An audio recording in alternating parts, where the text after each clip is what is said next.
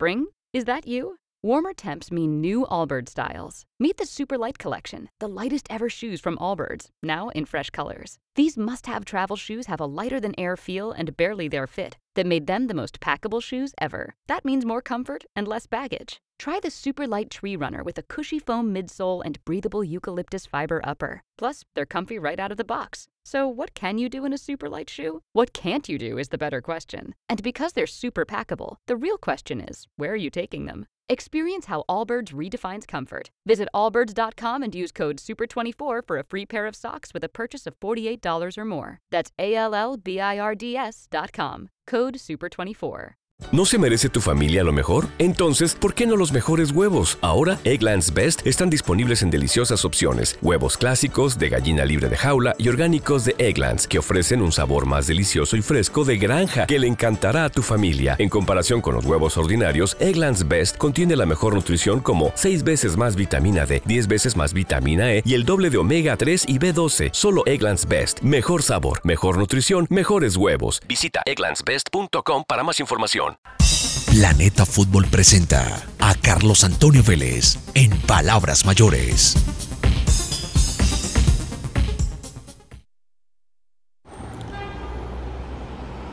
Primero, muchas gracias a la América de parte de los hinchas del Once Caldas.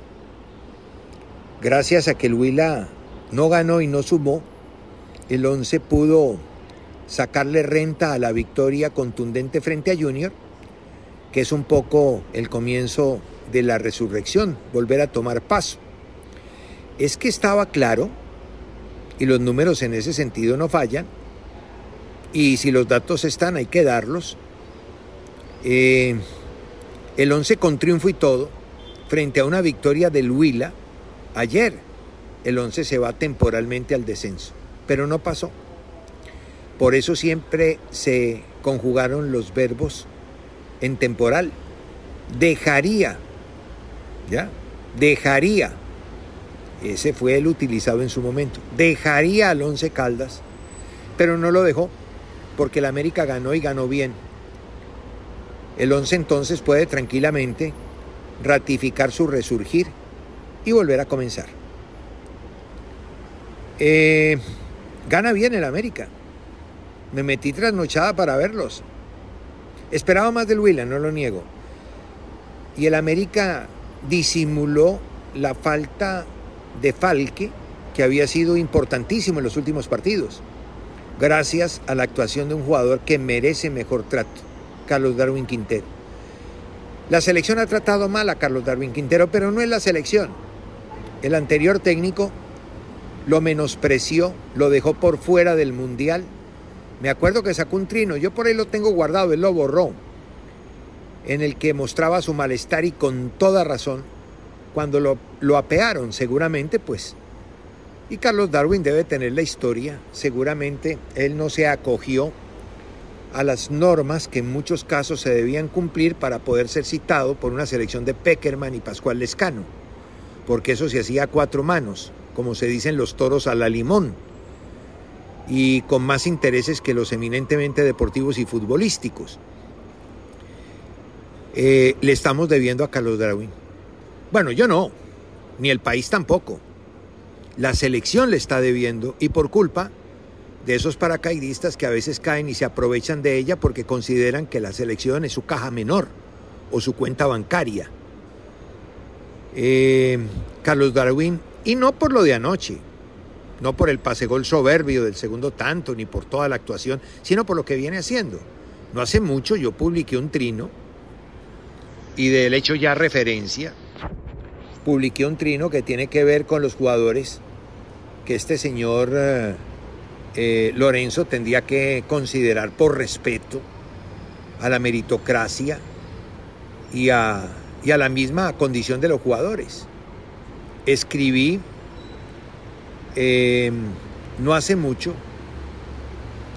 escribí, aquí lo estoy buscando,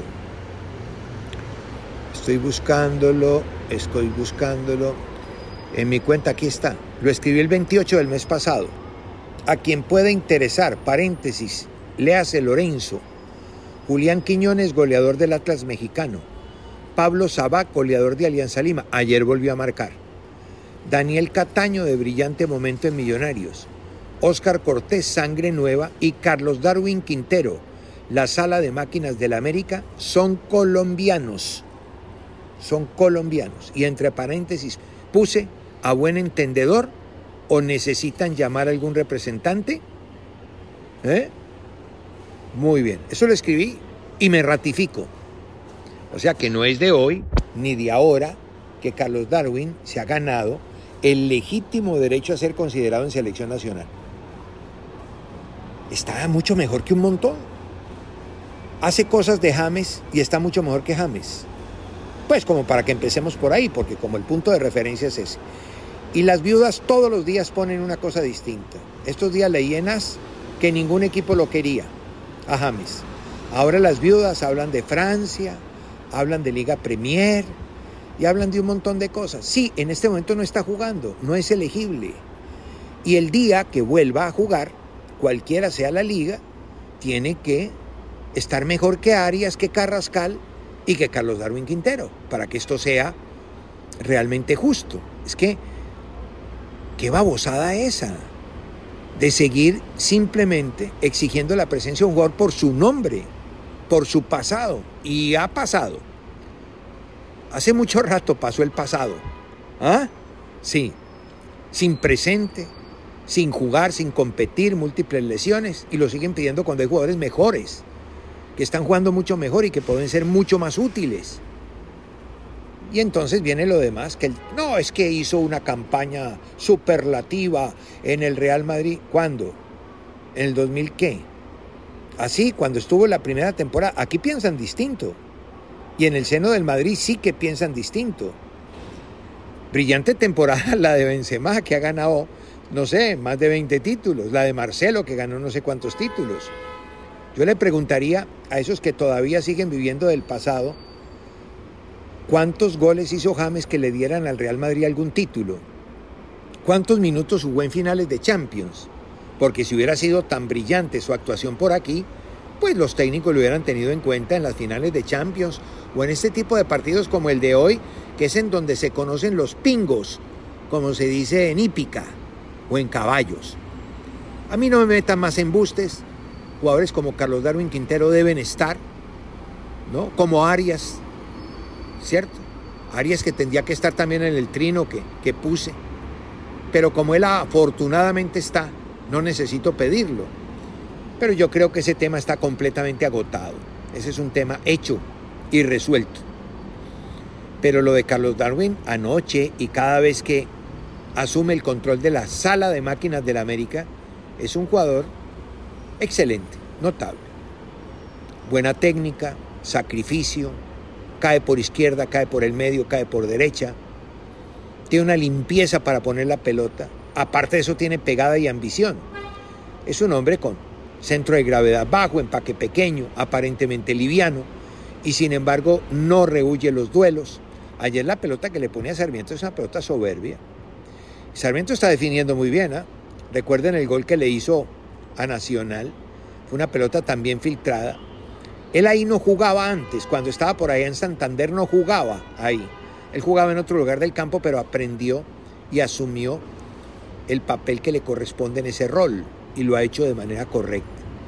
Ayer eh, puso el cuerpo muy bien, inclinación correcta para la pegada y el balón se lo tiró arriba al arquero para esa segunda anotación.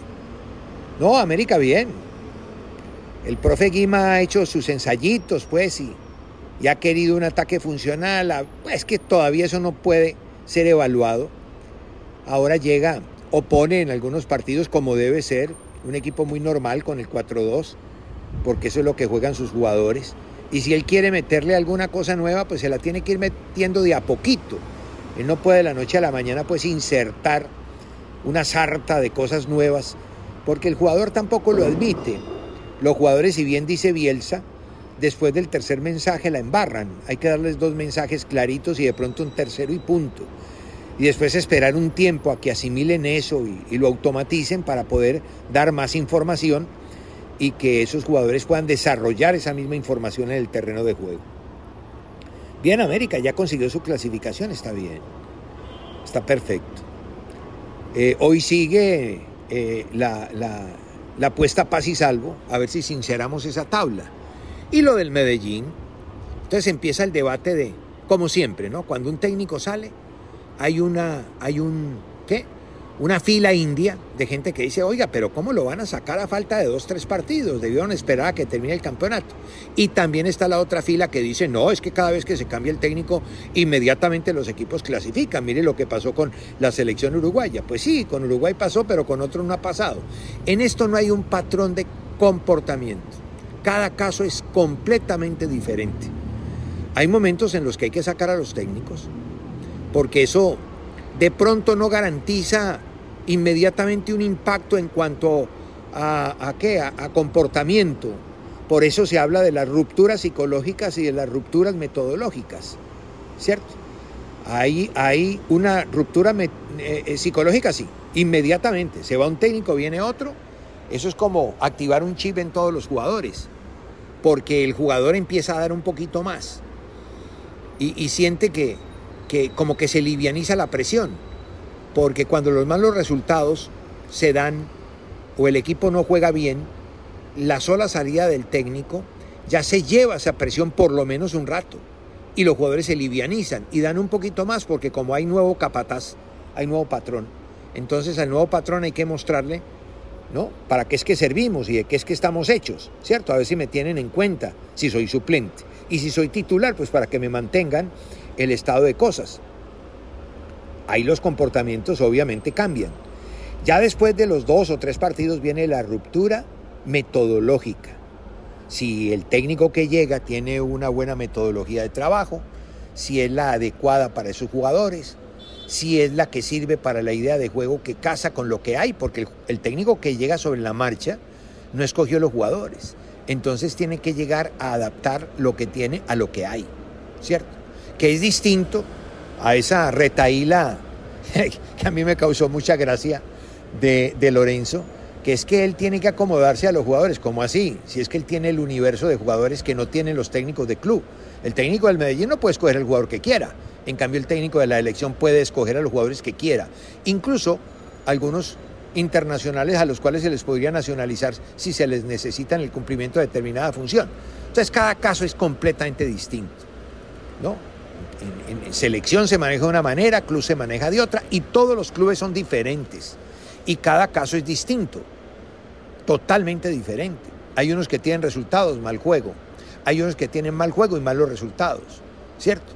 Hay quienes tienen eh, malos resultados, buen juego, o, mal juego y, buenos resultados. Entonces, cada caso tiene que ser analizado completamente distinto. Hay rupturas del plantel de jugadores con, con los técnicos, así ganen o tengan, tengan buenos números, ¿cierto? O tengan buen comportamiento. Cada caso es diferente.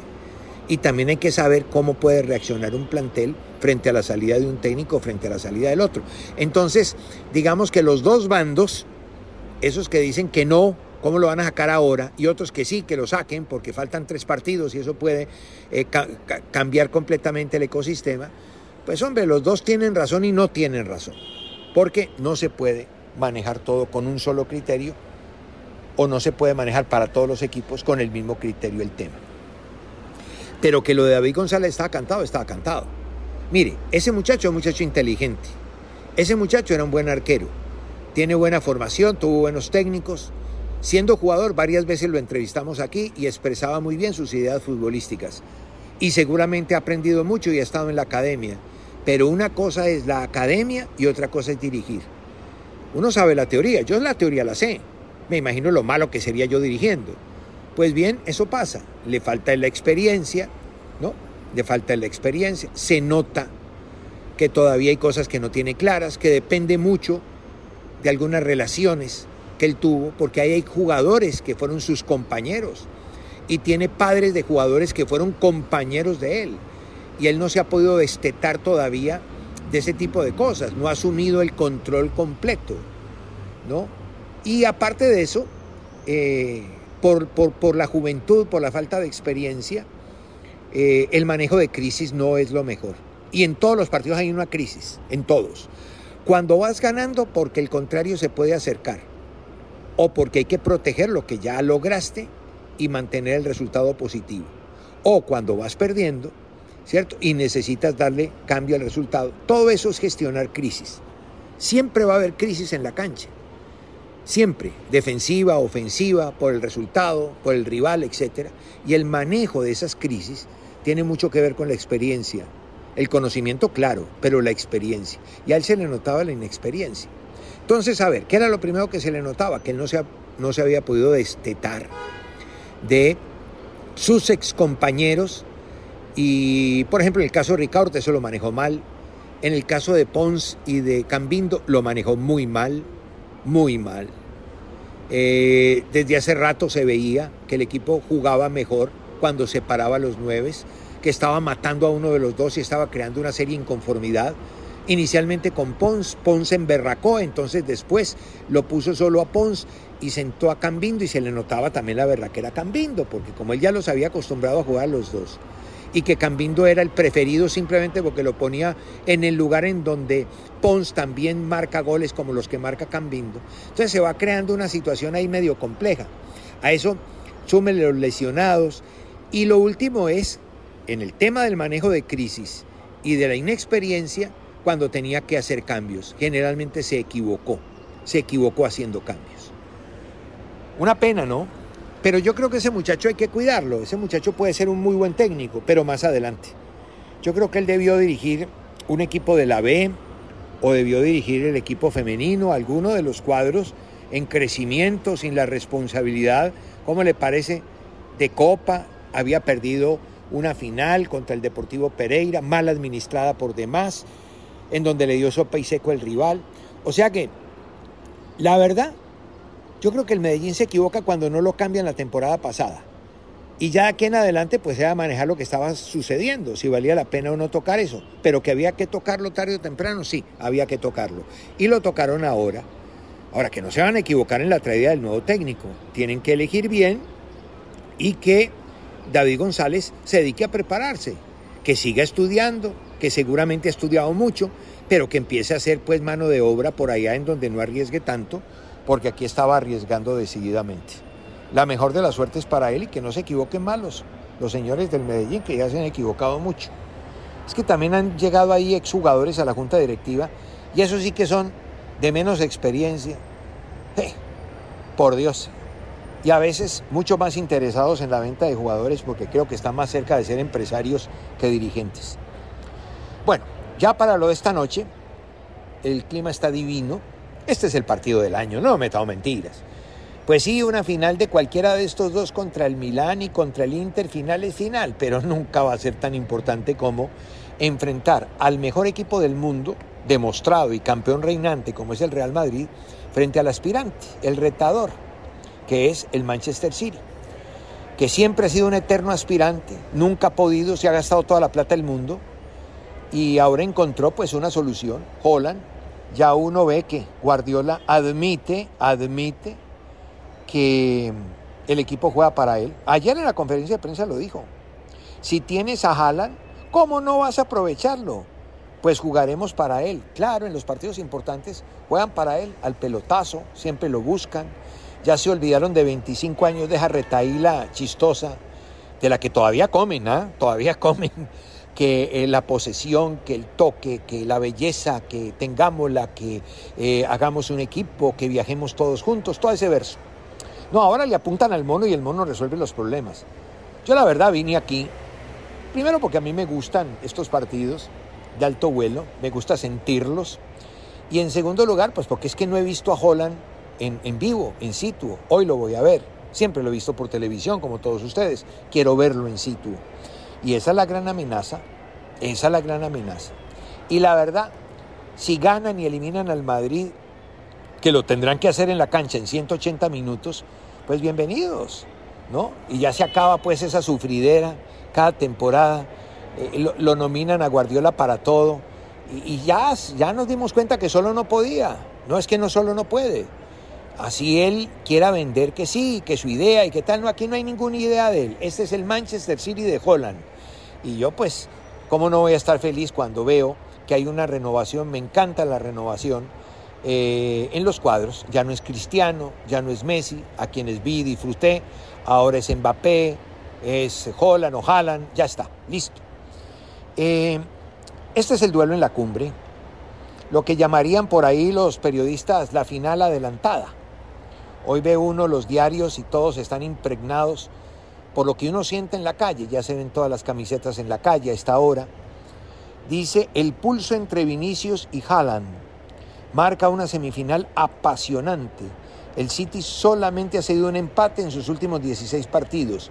¿A qué baja inglesa? Jugador importante. Rudiger releva a Militao.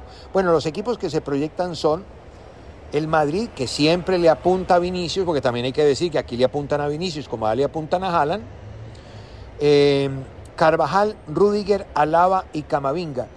No crea, a mí eh, me, preocupa la ausencia de Militao. Yo sé que en los últimos partidos no ha jugado bien, pero ese hombre andando bien, como en los grandes partidos y en las grandes citas, fue excepcional. Cross, Modric y Valverde en el medio campo. Rodrigo, que tiene estos partidos como su amuleto, su talismán. Claro que generalmente entrando, ¿no? Benzema y Vinicius. El árbitro es portugués, se llama Artur Díaz. El bar es Irrati, italiano. Y ellos van a tener a Ederson, en el fondo Walker, que será el que se encargue, es el número 2 de Vinicius. Luego Díaz, Akanji y Stones, un poquito más adelante, pero termina siendo el cuarto zaguero. Gundogan y Rodri, mire, le han metido a esto tranca. Eh, Silva, el monito de Bruin y Grealish por, por izquierda y Holland de punta. Va a ser lindo, seguro que va a ser lindo. Cualquiera que gane. Pues a mí me gustaría, como no, que gane el Madrid, pero también entiendo que un jugador como Holland te puede cambiar. Sí, te puede cambiar la historia. En el Madrid se depende de la capacidad de Vinicius y de ese, de esa que llaman épica, que yo digo es jerarquía de cinco o seis tipos que han ganado cinco Champions y siendo titulares, no en el banco, no, no, no, jugando. Y claro, cuando llegan a estas competencias saben exactamente cómo hay que enfrentarlas y cómo hay que jugarlas. Espero una noche inolvidable y mañana les contaré. Planeta Fútbol presentó a Carlos Antonio Vélez en Palabras Mayores. En Sherwin Williams somos tu compa, tu pana, tu socio, pero sobre todo somos tu aliado, con más de 6.000 representantes para atenderte en tu idioma y beneficios para contratistas que encontrarás en aliadopro.com. En Sherwin Williams somos el aliado del PRO. Dale más potencia a tu primavera con The Home Depot. Obtén una potencia similar a la de la gasolina para poder recortar y soplar con el sistema OnePlus de 18 voltios de Ryobi desde solo 89 dólares. Potencia para podar un tercio de un acre con una carga. Potencia para recortar el césped que dura hasta dos horas. Y fuerza de soplado de 110 millas por hora. Todo con una batería intercambiable. Llévate el sistema inalámbrico OnePlus de 18 voltios de Ryobi. Solo en The Home Depot. Haces más. Logras más.